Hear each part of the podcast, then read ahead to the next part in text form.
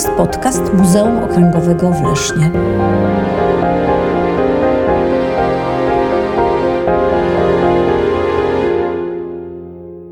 Któż z nas wczesnym rankiem nie marzy o filiżance dobrej kawy? O historii tego napoju i naczyniach służących do jego picia opowiemy w dzisiejszym odcinku.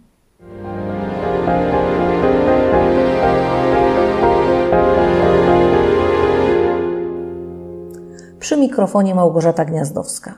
Słuchacie Państwo właśnie kolejnego odcinka podcastu pod tytułem Zapraszamy na kawę. Większość z nas nie wyobraża sobie dnia bez filiżanki, a może wielu filiżanek kawy. Historia tego napoju, a szczególnie naczyń do jego serwowania, jest długa. W Polsce Pierwszym amatorem kawy był prawdopodobnie król Jan III Sobieski. Powtarzana jest legenda o setkach wielkich worków wypełnianych ziarnami kawy, które znaleziono w zdobytym tureckim obozie pod Wiedniem. Niektórzy uważali, że był to na pokarm dla wielbłądów. Worki uratował Franciszek Kulczycki i założył pierwszą kawiarnię w Wiedniu. Do Polski ziarna początkowo sprowadzono z Turcji od innowierców i dlatego napój traktowano z wielką podejrzliwością. Niektórzy zarzucali mu wręcz diabelskie pochodzenie. Powodem miała być ciemna barwa. Zadawano sobie także pytanie, czy kawę można pić w czasie postu. Jan Andrzej Morsztyn, poeta i polityk w drugiej połowie XVII wieku pisał, że jest to napój szatański, co wykrzywia gębę chrześcijańską. Pierwszą monografię o kawie opublikowano w Polsce w połowie XVIII wieku. Jej autor, Tadeusz Krusiński, jezuicki orientalista i naukowiec oraz amator kawy, wiele lat prowadził działalność misyjną. Obserwował zwyczaje tureckie i spisał to wszystko w broszurce Sposób należytego zażywania kawy tureckiej. Wydał ją w Warszawie. I co ważne, zaadresowano broszurkę, jak to wtedy napisano, nie tylko do czytelników roztropnych, którym kawa, a przynajmniej francuszczyzna jak łacina smakuje, to cytat, lecz również do łaskawych czytelnic, czyli kobiet, które do tej pory zaczynały dzień polewką z piwa. Zmieniło się to, ponieważ kawa zaczęła stanowić początek dnia. Kawę propagowano także w monitorze postępowym mm, czasopiśmie, które zostało wydane y, przy wsparciu i z inicjatywy króla Stanisława Augusta Poniatowskiego. Tam Minasowicz publikował utwory promujące zarówno napój, jak i kulturę picia. Podkreślano jeszcze jedną ważną zmianę w związku z modą na, jak to wtedy określano, tureckiego renegata. Mianowicie kawa nie mnoży pijaków. Rosnąca popularność ogranicza pijaństwo wśród szlachty i bogatego mieszczaństwa. Tak przynajmniej twierdzono. I dalej mówiono, że choć uzależnia, podobnie jak alkohol, to jednak defektów rozumu nie czyni. Wręcz wypadało wymówić się kawą, jeśli się nie miało ochoty już na kolejny kieliszek wódki lub wina. Pijano w Polsce kawę po turecku. Importowano ją przez Gdańsk, przez Królewiec, albo z Turcji, albo z Lewantu, francuskiej Martyniki i holenderskich Indii. Co ciekawe, kiedy import kawy nad Wisłą obłożono wysokim cłem, wywołało to y, wielkie oburzenie. Kawa po polsku, jak to wtedy mówiono, miała być mocna i klarowna. Ale pojawił się zwyczaj y, serwowania jej troszkę inaczej niż we wschodniej tradycji. W Polsce serwowano ją z mlekiem, a najlepiej z tłustą śmietanką. Ksiądz Jędrzej Kitowicz odnotował w opisie obyczajów, że kawa rozeszła się po domach pańskich, zarówno szlachty, jak i majętniejszych mieszczan. Pierwszą filiżankę wypijano tak naprawdę jeszcze w łóżku, podawaną przez służbę, i ta kawa była zawsze z mlekiem lub śmietanką i cukrem. Potem kolejne pito po obiedzie, a często nawet i do kolacji. Kto raczył się takim trunkiem? Przede wszystkim kobiety. Jak to Kitowicz pisze, tak z rana, jako też po obiedzie i wieczerzy, osobliwie, gdy w kompanii jakiej albo podczas tańców długo w noc dosiadywały. To wtedy pito właśnie szczególnie chętnie kawę. Upatrywano w tym bardzo pozytywną zmianę, ponieważ wcześniej kobiety na poranny posiłek spożywały polewkę piwną z winem, cukrem, cynamonem, a potem, jak to Kitowicz mówił, przechodziły do apteczki, by zakropić mdlącą poleweczkę wódeczką. W efekcie rozpijały się, tu znowu cytat, i na rozmaite jędze, dziwaczki, chimeryczki, nareszcie napijaczki ogniste wychodziły. Jak Kitowicz dalej twierdził, że kawa przeszła najpierw od ludzi majętnych, zamożnych, do całego pospólstwa. Podniosły się po miastach kafehauzy, szewcy, krawcy, przekupki, tragarze i cały motłoch udał się do kawy. Oczywiście, w domach zamożnych wydatki na kawę mogły stanowić duż, nawet ćwierć kosztów kupowanego alkoholu. Popyt zwiększał się kilkakrotnie. Biedniejsi pili kawę, ale oczywiście nie w stu procentach składającą się z ziaren kawy. Pojawiły się różne substytuty. Y, smak kawy imitowała, imitowała palona pszenica, groch, czasami cykoria. W XIX wieku istniał szczególnie w różnego rodzaju karczmach obyczaj wzmacniania kawy alkoholem. W tym stuleciu, niezależnie od regionu, nie rozpoczynano śniadania bez świeżo zaparzonej kawy. Pijano ją także w ciągu dnia do podwieczorku. I co ważne, zamożni ziemianie zatrudniali wykwalifikowaną służbę, której zadaniem było parzenie kawy. Taka pani, bo to najczęściej była kobieta, określana jako kawiarka, była niezmiernie istotną osobą na dworze szlacheckim, ziemiańskim.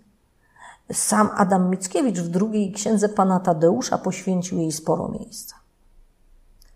Często jednak kawę parzono bez specjalnych sprzętów e, i mielone ziarna wsypywano na zwykłe sitko i przelewano wrzątkiem. Końcowy efekt nie zawsze był dobry. Między zęby wchodziły fusy, a napój nie posiadał odpowiedniej mocy i smaku. Z czasem pojawiały się maszynki do palenia kawy. Co ciekawe, w XIX wieku kawę palono zazwyczaj samodzielnie w domu w specjalnych maszynkach. Było tak właściwie do końca XIX wieku, ponieważ sprzedawano nasiona surowe, niepalone ziarna. Stąd też bardzo duża popularność kawiarni, zwanych na początku kafehausami. W 1724 roku Francuz Henri Duval założył pierwszą kawiarnię w Warszawie. W połowie XIX wieku w stolicy działało około 180 kawiarn, w Krakowie ponad 50. A jak to bywało u nas w Lesznie?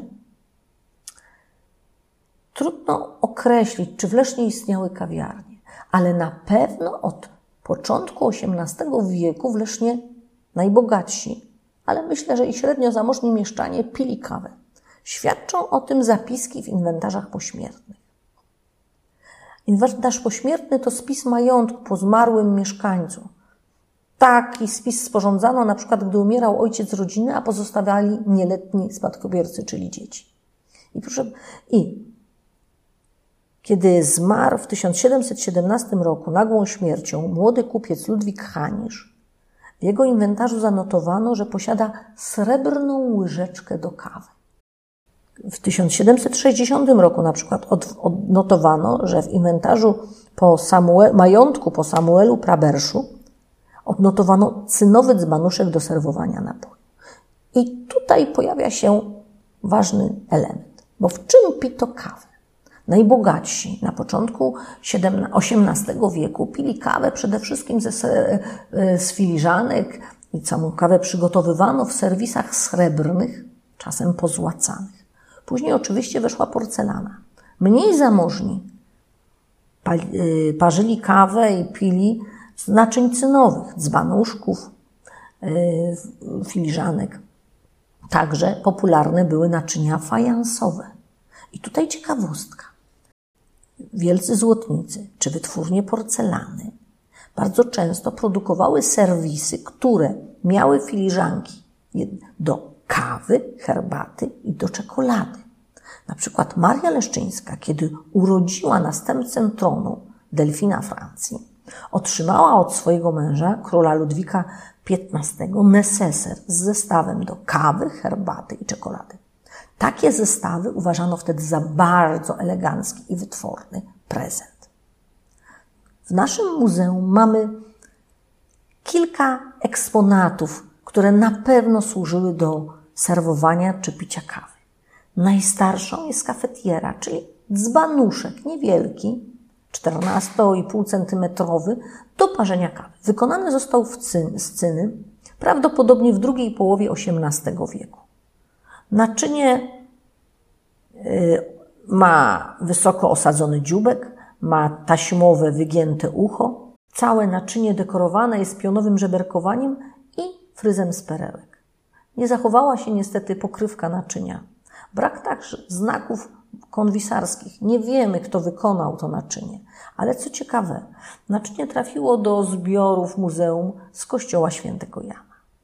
Dzbanuszek służył do parzenia kawy. Identyczne naczynie znajduje się w zbiorach Muzeum Narodowego w Gdańsku. Tam określane jest jako kafetiera. My doskonale wiemy, że mieszczanie leszczyńscy w XVII-XVIII wieku mieli ogromne kontakty handlowe, gospodarcze, ale także rodzinne i kulturalne z tym nadmorskim miastem. W związku z tym prawdopodobnie to naczynie mogło zostać przywiezione z Gdańska, być może z zapasem kawy, albo także wykonane na wzór tych naczyń gdańskich tu na miejscu w Lesznie. Innym naczyniem jest przepiękna filiżanka, cylindryczna, niewielka, ma wysokość 6 cm i średnicę niespełna 6 cm. Wykonana z bardzo delikatnej porcelany w Paryżu w latach między 1800 a 1828 rokiem, czyli sam początek wieku XIX. Naczynie jest z zewnątrz ciemnozielone. Na tym ciemnozielonym tle namalowano czernią i szarością przepiękny pejzaż w typie holenderskim. Na niewielkiej filiżance ukazano drzewa, rzekę, most i idących ludzi. Na krawędzie naczynia są złote. Na odwrociu oczywiście zaznaczono znak firmowy. Niestety nie zachował się spodeczek do tej filiżanki. W tym czasie najczęściej spotki były dość głębokie, e, ale niestety tego spotka tu nie ma. I ostatni eksponat, o którym chciałam powiedzieć, już jest eksponatem z lat 90. XX wieku, czyli właściwie jest bardzo młody. Natomiast pochodzi z bardzo ważnego dla Leszna miejsca. To jest filiżanka cylindryczna o lekko rozchylonej czaszy, z przepięknej białej porcelany, zdobionej motywem linii wyciskanych w samej porcelanie. Krawędź filiżanki zdobiona jest złotym paskiem. Ale co ważne, na czaszy naczynia w centrum mamy widok ratusza w Lesznie i napis kawiarnia w ratuszu. Filiżanka, ale także pasujący do niej dzbanek i cukiernica, bo takie eksponaty razem posiadamy. Wykonano w fabryce w Chodzieży około 1992 roku. Filiżanka reprezentuje bardzo popularny y, w produkcji fabryki w Chodzieży wzór kamelia. Dla nas jest to ważne, bo kawiarnia w ratuszu już nie istnieje. Natomiast zostały po niej pamiątki. Zostały filiżanka, dzbanek, cukiernica, które z biegiem lat nabywają coraz większej wartości historycznej, a tą artystyczną już posiadają. Dzisiaj najczęściej pijemy kawę w dużych kubkach. Chcemy się napić, chcemy obudzić się. Kiedyś ciekawy celebrowano. To wręcz była uroczystość, kiedy popołudniami gromadzono się, czy po obiedzie, czy pod wieczór i pito kawę. Kawa od XVIII wieku stała się nieodłącznym elementem kultury, tak jak nie, i nieodłącznym elementem kultury także w Polsce stały się produkowane do picia kawy serwisy złożone z filiżanek, dzbanuszków na kawę, dzbanuszków do mleka czy śmietanki, cukiernic. To wszystko można obejrzeć w różnych muzeach, ale także w naszym muzeum w Lesznie.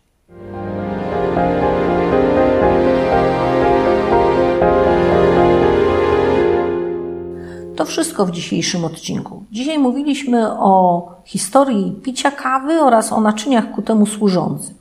Dodatkowe informacje na dzisiejszy temat i transkrypcja odcinka na naszej stronie www.podcast.muzeumleszno.pl Mówiła do Was Małgorzata Gniazdowska. Serdecznie dziękujemy. Do widzenia.